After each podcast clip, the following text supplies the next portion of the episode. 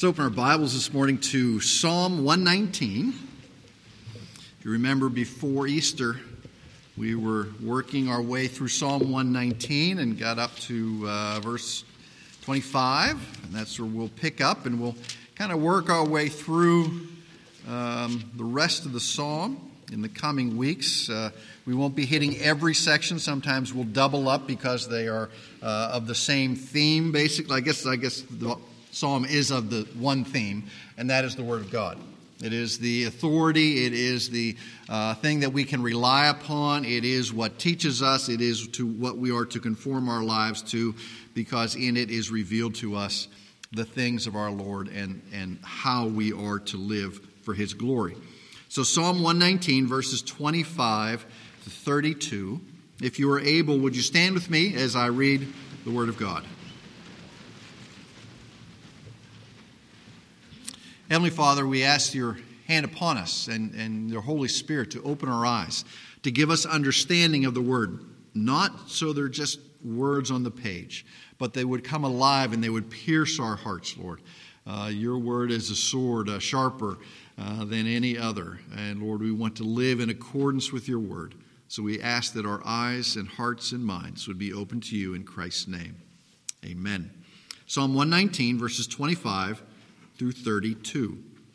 My soul cleaves to the dust. Revive me according to thy word. I've, I've told of my ways, and thou hast answered me. Teach me thy statutes. Make me understand the way of thy precepts, so I will meditate on thy wonders. My soul weeps because of grief. Strengthen me according to thy word. Remove the false away from me, and graciously grant me thy law. I've chosen the faithful way. I've placed thine ordinance before me. I cleave to thy testimonies, O Lord. Do not put me to shame. I shall run the way of thy commandments, for thou wilt enlarge my heart. This is God's inspired word for us today. So please be seated. Now, it, it, it, often we get this in, in some of the Psalms that go from, from one section uh, in, in the beginning over the, the next 40 verses, maybe, and how we see the psalmist go, Oh, Lord, I'm just you just abandoned me and I'm here dying all by myself. And by the end of the psalm, he's like, and I praise you, Lord, because you're gracious and you're always there with me. Well, here we get it in just in less than 10 verses. My soul cleaves to the dust. Verse 25, and then verse 31, I cleave to thy testimonies. See, a, a, transition has taken place. First, it's the dust, and, and we'll get into the dust and what that means. And then it's like, but your word. I'm going to hang on to your word. I'm going to cleave to it. I'm going to cling to it and be faithful unto your word. So, this passage, as, as most of Psalm 119 does, teaches us a lot about the Christian life. It's not just an Old Testament psalm, uh, just an Old Testament psalm. I don't mean to minimize it in any fashion, but it's applicable to today. It teaches us, it guides us, it challenges us today, uh, and, and, especially in our Christian lives. And, and, as we can see, the psalmist has gotten himself in trouble again. Well, we don't know what it is. We might see uh, there appears to be some lying going on, and he's, he's affected by that. But he begins with, My soul is clinging to the dust. It says cleave in our translation, but it's clinging to the dust. Charles Spurgeon says, Whatever was the cause of his complaint, it was no surface evil, but an affair of his inmost spirit. His soul cleaved to the dust. It was not a casual and accidental falling into the dust, but a continuous and powerful tendency to cleave to the dust. Then look at verse 28. My soul weeps because of grief. Strengthen me according to your word. And then verse 29 Put away the falsehood, remove it from me, graciously grant me your law. So the psalmist is burdened, he's sorrowful, he's grieving, and he's not sure if he can go on. Now, none of us have ever hit that place in our lives where we're grieving and we're sorrowful, and we just sit in our own pity and we go, Lord, I just can't, I can't go on. I, I, I just don't there doesn't seem to be any other way. I seem to be so burdened and so put upon the sorrows of life or the weight of the, the, the trial, whatever I'm in. I just, I just can't make it anymore. And that's where the psalmist is. He's surrounded by false ways. He's surrounded by sorrow. His soul is grieved. And he says, I just pour myself out to you, my Heavenly Father. Now, it's interesting that, that in the Christian life, so often we get into those situations and we think, Lord, where have you gone? You're far away from me. How, why, did you depart? I need you most right now. But it's not really the Lord who's departing. We, we get in and we get sorrowful, and, and it seems our communion with the Lord has uh, suddenly been, been damaged. It's been, been torn apart. But it's really the Lord is there. He's, he's always there. He's got us in the palm of His hand. It's we who, in our own sorrow and our trial, tend to move away from the Lord and get introspective and, and, and in a bad way. We, we begin to think, well, what can I do? How can I get out of this? Uh, why, why is he allowing this? There must be some, and then we begin to ask the right questions after a while. There must be some reason. What is it that I'm supposed to learn? How am I supposed to grow in this? Lord, show me your ways. Lord, I'm going to throw myself on you because it is in him only that the strength to survive something as terrible as whatever the psalmist is facing, whether he has to cling to the dust, it is only the Lord who provides that strength there. So, William Plumer, William Plumer, I've quoted him before. Uh, William Plumer was a Baptist lay preacher, a lawyer, uh, a politician from uh, a long time ago. And it's interesting, he was a Federalist in the Senate, and when he was governor, he ran on the Democratic Republican Party. I'd like to see somebody run on a party like that today. Okay, what would be their stance? We seem so far apart. What would be their stance? Well, he said, according to this passage and, and the sorrow, whatever we do, whatever our state may be, let us deal candidly with God and declare to Him our whole case. Now, what he's saying there is pour your heart out to the Lord. It's not as if the Lord doesn't understand. It's not as if the Lord doesn't hasn't heard about your struggles. It's not as if He is not there in the midst of it with you, but He says, Pour your heart unto the Lord. Deal candidly. Declare your whole case to Him. Lord, my soul is clinging to the dust. That's what the psalmist says. I feel like I'm almost dead. My soul is, is melting away. And he tells the Lord exactly what's going on in his own heart, not because the Lord needs to be informed. The Lord already knows the state of his soul, but he needs to be open. He needs to be honest with the Lord. He needs to declare to the Lord what it is, and it's also in the midst of that, he's being honest to himself. Plumer goes on. He says, If we are sad, the Lord can cheer us. If we are in the dark, the Lord can give us light. If we have no strength, He can strengthen us. If our wants are many, He can supply them. If we are shut up and cannot come forth, He can enlarge us. Whatever is our case, let us state it all to the Lord all to the Lord. Where do I go in my times of trouble? Who can help me? It is the Lord Himself. So we find in our passage that there are three petitions. The, the psalmist is saying three things that he wants.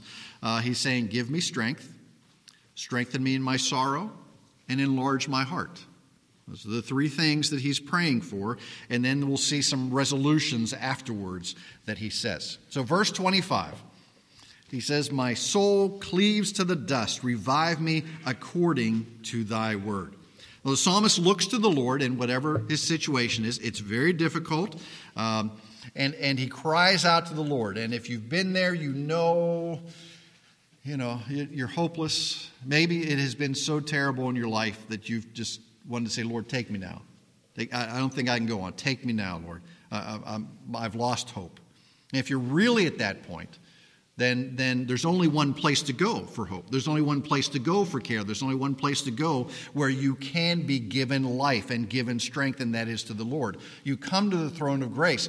It, it, the Lord is not up there going, mm, you know, you weren't so good this week. I'm really not going to listen to you. I'm going to go on to somebody else. No, the Lord is there. Come to the throne of grace. And I, I get this picture in my mind that, that, I don't know what the throne of grace looks like, but we know what a throne is. And here we have the Lord who, who is, he doesn't have a body like men. Uh, if you remember your children's catechism, uh, there he is, light, um, shining glory. And, and he says, Come right here, right to the very throne, right to the very foot of the throne of grace, and pour out your heart to me. Why? Because there you'll find care.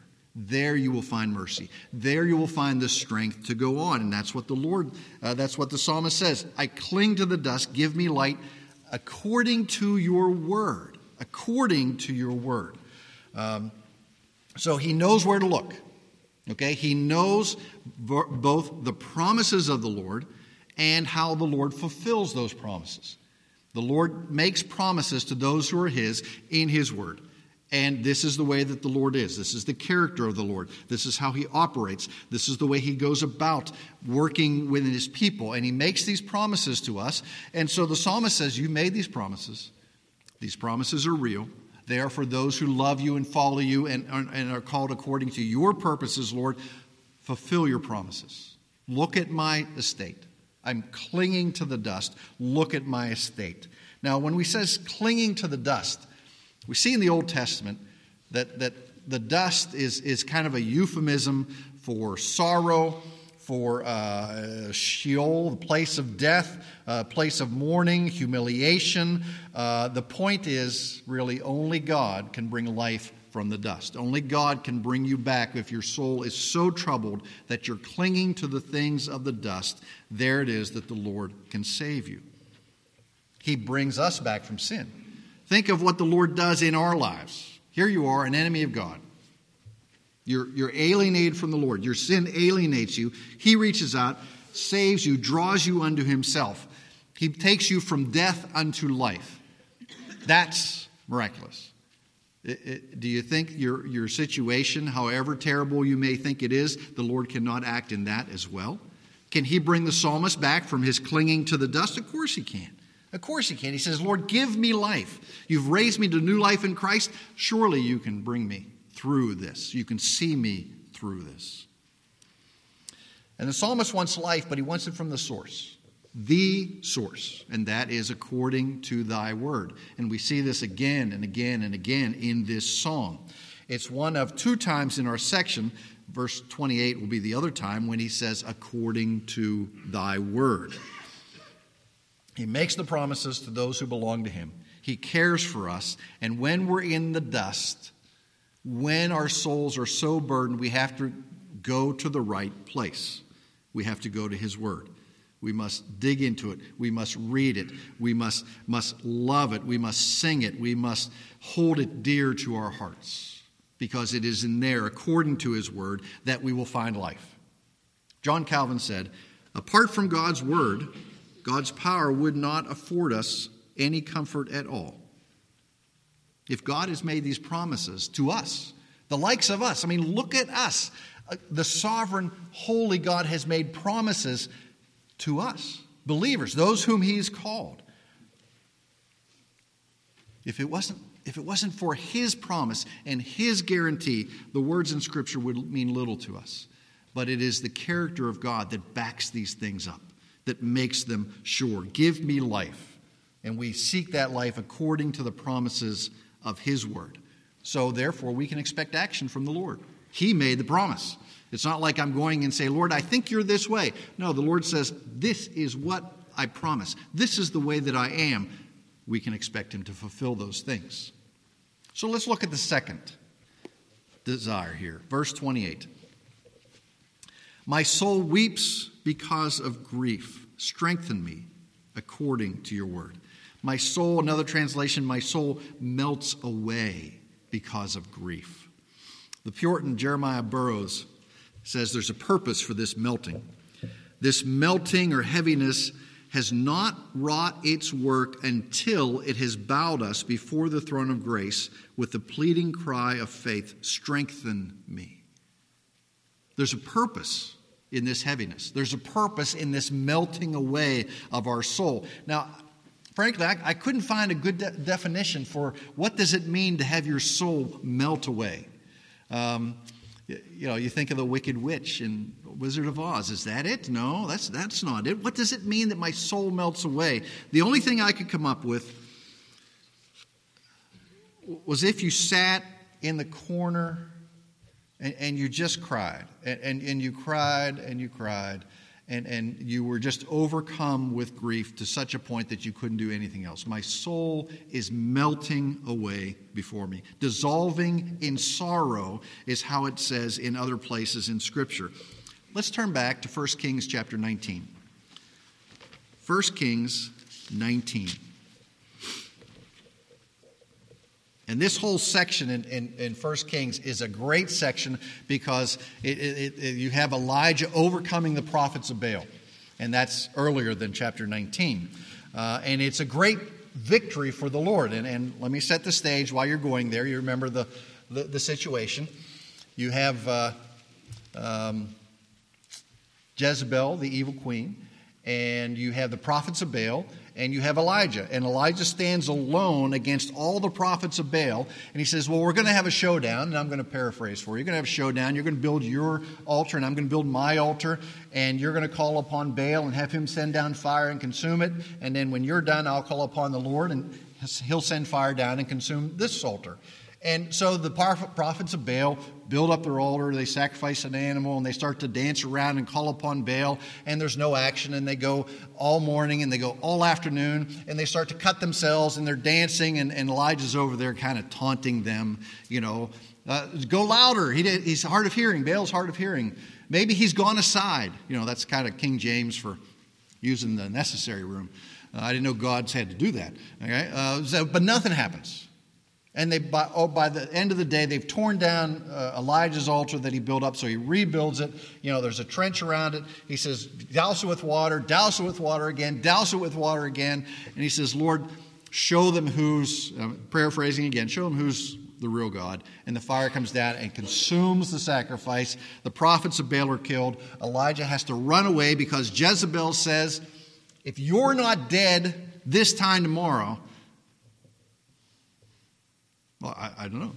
He says, You're going to be dead this time tomorrow. That's what she says. You're going to be dead this time tomorrow. And that's what brings us to chapter 19. 1 Kings chapter 19. Verse 1 Now Ahab told Jezebel all that Elijah had done and how he had killed the prophets with the sword. Then Jezebel, now, now understand, Elijah is thinking that because of this great action, there's going to be this great revival in the land. And Jezreel is, is the capital, and he's gone on his way to Jezreel to, to be part of this revival. So um, Jezebel sends a message to Elijah saying, So may the gods do to me, and even more, if I do not take your life uh, as the life of one of them by tomorrow about this time. And he was afraid and rose and ran for his life and came to Beersheba, which belongs to Judah, and left his servant there. But he himself went a day's journey into the wilderness and came and sat under a juniper tree, and he requested for himself that he might die. And said, It is enough now, O Lord, take my life, for I am not better than my father's.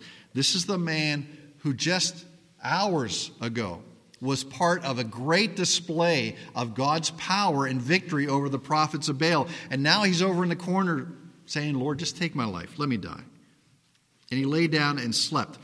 Much like, much like I, I, I think of the image of, the, um, uh, of Jesus in the garden, and, and they cried themselves to sleep. They were so sorrowful, so in despair that they laid down and cried themselves to sleep. And he lay down and slept under a juniper tree. And behold, there was an angel touching him, and he said, Arise and eat. Then he looked, and behold, there was at his head a bread cake baked on hot stones and a jar of water. So he ate and drank, and then he lay down again because he was exhausted and overcome. And the angel of the Lord came again a second time and touched him and said, Arise, eat, because the journey is too great for you. So he rose and ate and drank and went in the strength of the food 40 days and 40 nights to Horeb, the mountain of God. So here you have, at his lowest point in his life. You, you, can imagine. He just left the highest point of his life, probably, and now you have the lowest point, and he doesn't even have the strength to do anything. And the Lord comes to him, wakes him up, provides the food for him. And he's so tired and so wiped out and so perhaps melting away in his sorrow that he goes right back to sleep. Then the Lord lets him sleep for a while. And then he comes to him again, wakes him up feeds him again with the meal that the Lord has provided for him. Remember, Elijah left his servant a day's back. He had nothing with him, no provisions, nobody even to help him. But the Lord comes and meets him and cares for him, lets him sleep, wakes him up, feeds him food from the Lord. And how long did that food sustain him? 40 days. He rose and ate and drank and went in the strength of that food 40 days and 40 nights. There we are. We sit in our sorrow and think, Lord, I just can't, I can't do it anymore. I can't sustain it. I can't go forward. And the Lord says, I'm going to come and I'm going to care for you and I'm going to sustain you. Will He come and wake you up uh, with a meal that's already prepared, like He did for Elijah? Spiritually, the meal is here. The meal is here right in His Word. It is a feast, it is sweeter than honey from the comb. Sweeter than honey from the comb. We don't need an angel to come and feed us today. We have the word right here before us. It is a feast upon us. And you think, oh, well, Ran, you know, First Kings was written a long time ago. Long time ago, yes, it was. There is an objective truth and context here for Elijah in his life. This is what happened, this is what the Lord did. But there is this application that we make in our lives today. There's an objective truth. Here's the meaning. Here's why it was written. But the application is also for us today. How can you apply the words of Elijah and his situation in your own? Is the Lord faithful to care for us? Yes. What does he provide us for to feed us with? It is his word. The psalmist says, What? According to thy word. That is what we are going to feast on, according to thy word. Back to Psalm 119. It appears the reason that his soul is weeping, uh, it's according to um, someone who is lying either about him or uh, making false accusations uh, against the prophet. Verse 29 Remove the false way from me, graciously grant me thy law. Proverbs 14 says, There is a way that seems right to a man, but its way is death. There are ways that view that men view are the right ways, and often they are the false ways. They are the false ways. Um, so the psalmist says, Remove the false ways or the ways of lying from me. And it was probably the lying of his enemies uh, that has uh, so oppressed him and, and so put upon him. Uh, Mark Twain said, What? A lie can travel halfway around the world while the truth is still putting its shoes on. And how fast lies go forward? Man, they go forward fast. And the psalmist is wrestling with that, and he says, Remove them from me. Graciously grant me thy law, which would be another word for thy word. Thy word. Okay, verse 30, the last one, number three, verse 32 I shall run the way of thy commandments, and thou will enlarge my heart. He's asking for something more than intellectual knowledge here. Uh, he's got intellectual knowledge. That's why he's going to the Lord. He understands the Lord's character, the Lord's promises. This is what he has for him. Now he says uh, in verse 32 Enlarge my heart. He's acknowledging that he can't do anything in his own effort. He's got to rely upon the Lord to come and to care for him. And think of um, when we became members, uh, when you became member of this congregation, part of the, the, um, the questions was that you will promise to endeavor to live as becomes followers of the Lord Jesus Christ in humble reliance upon your own efforts. No, I'm not, let me, because, because that, that's no good. In humble reliance upon the grace of the Holy Spirit. That's what we rely upon. That's when we try to live out the Christian life. You can't say, Oh, I can do it all myself. No, you cannot do it all yourself. It is when you are weak that when you're made strong, because then you can rely upon the grace of the Holy Spirit. That's what it means when we ask God to enlarge my heart, that I might know more and more and more about the grace of our Heavenly Father, about the grace that is provided for me through the one He has promised, the Holy Spirit. Again, William Plumer. If we are to make any good speed in the Christian life, it is by receiving strength from above. If the Lord appears and enlarges our hearts, we will have strength for every duty and delight in every sacrifice. We will never begin to act for God until He begins to work in us all His holy will and the work of faith with power. All of our fruit comes from His work in us. Enlarge my heart, Lord. Enlarge my heart. And then just the three resolutions that he makes here at the end verse 30, 31, and 32. These are resolutions stated and, and wrestled with by a believer. by someone who has actually been called and believes according to the things of the Lord. Verse 30, I have chosen. Verse 31, I cleave. And verse 32, I shall run. So I have chosen. Now, here we're reminded of God's work uh, and, and, our response to Him. So it, it's, it's here. The believer understands, right? Uh, here are two ways I can live in obedience or I can live in disobedience. Which one do I want? Some days I like obedience, and some days I like disobedience. Because disobedience seems to be more fun. It seems to be easier sometimes, but that's not the way that the Lord wants me to live. There are two ways here. Think of, of Moses. Uh, Hebrews chapter 11 says, By faith, Moses, when he was grown, refused to be called the son of Pharaoh's daughter, choosing rather to be mistreated with the people of God than to enjoy the fleeting pleasures of sin. He chose that. He was already called by God. This is what he's going to do. He chose to associate himself with the things of the Lord, not the pleasures of the world. Our response to God's grace requires us to choose each day. I mean, how often do you face decisions?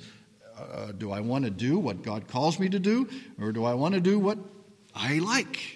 Hmm, this is the way of truth. This is the way of peace. It may not be the easiest way, but it's the way the Lord calls us to. Over here is Randy's way, and Randy's way might be easy today, it might seem fun today, but it's a temporary way, and it's a way that leads to death. We want the way that leads to life. Secondly, I will cling. I'm going to cling to your testimonies, Lord. In the same way his soul clings to the dust, now its soul clings to the testimonies of the Lord. It's the same image that we use in a marriage ceremony. And a man shall leave his mother and father and cling to his wife. That's what we're talking about. Fidelity, constancy, all of those things. I'm going to cling to your word and your testimonies. We, we look at the, the New Testament and, and Acts chapter 11. Um, they hear about these converts who come in in Antioch, and they send Barnabas up to have a look at them. And Barnabas says, When he came and saw the grace of God, he was glad, and he exhorted them all to remain faithful in the Lord and steadfast in purpose. That's what we are called to be faithful in the Lord and steadfast in purpose. Purpose is to his purpose. We're going to cling to the Lord. We're going to cling and be faithful unto the Lord. He's chosen to walk in the way of the Lord, not in the way of fleeting pleasures of the world. And this is a response to God's grace. And then, last one I'm going to run. Going to run. Paul's an athlete, or at least he'd like to be. He uses a lot of athletic imagery. In Philippians 3, he says, Not that I've already attained this or am already perfect but I press on to make it my own, because Christ Jesus has made me his own. Brothers, I do not consider that I have made it my own, but one thing I do, forgetting what lies behind and straining on to what lies ahead. I press on towards the goal of the prize of the upward call of God in Christ Jesus. I will run. You know, if you've ever run, you don't run up to the finish line, you run through the finish line. Okay, you run past that. That is Paul's image. There is the goal. What did Paul have in this life? He says, I, I run not to achieve. Uh, uh, uh, uh he's, he's, talking about uh, what they got in the, the, the Corinthian games. Um, when you won, you got basically some celery that was put on your head as a crown. Okay? No gold medal, just some celery. And he says, I don't run as if for an earthly prize. I run for a heavenly prize, one that is stored up for me, made, kept safe by the Lord. So he says, I run in the way of God. I run pressing on towards the prize, the upward call of God in Christ Jesus. I'm clinging to his word, not to the fleeting pleasures of the world. I'm running in a way of God's commandments. My goal is heaven. My goal is his glory. That's the response and the resolution of the believer to God's grace. What should we cry out for whenever we're put upon, whenever we are trying, whenever we're clinging to the dust? Lord, I'm going to cry out for you. I'm going to cry out for your word. And then I'm going to do these things. I'm going to cling to you. I'm going to run the upward call of Christ because that is what you put before me, and I'm going to choose to obey. So let's pray. Lord, uh, the word is rich here and, and it is before us. Um, we all will face times of trial and be put upon. Maybe it will be a result of those lying about us. Maybe it will be a result of our own errors and our own mistakes. But you are there with us no matter what. You are there caring for us.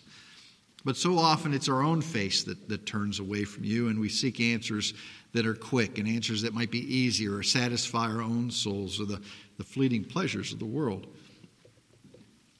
But you are faithful. When the psalmist says, Answer me according to your word, it, it's your word, it's your character, it's the promises that you make to those whom you call, those whom you reach out to and grab a hold of and never let go.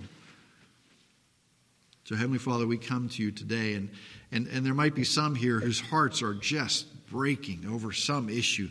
Might be a family issue, might be something at work, might be some own personal struggle that they're having within their souls. Lord, that they would go to the throne of grace with those things and cling to your word, cling to your promises, cling to your character, for you are faithful.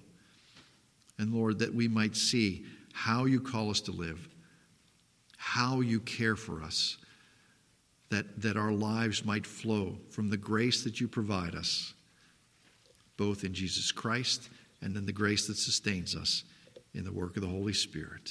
It is in Christ's name that we pray. Amen.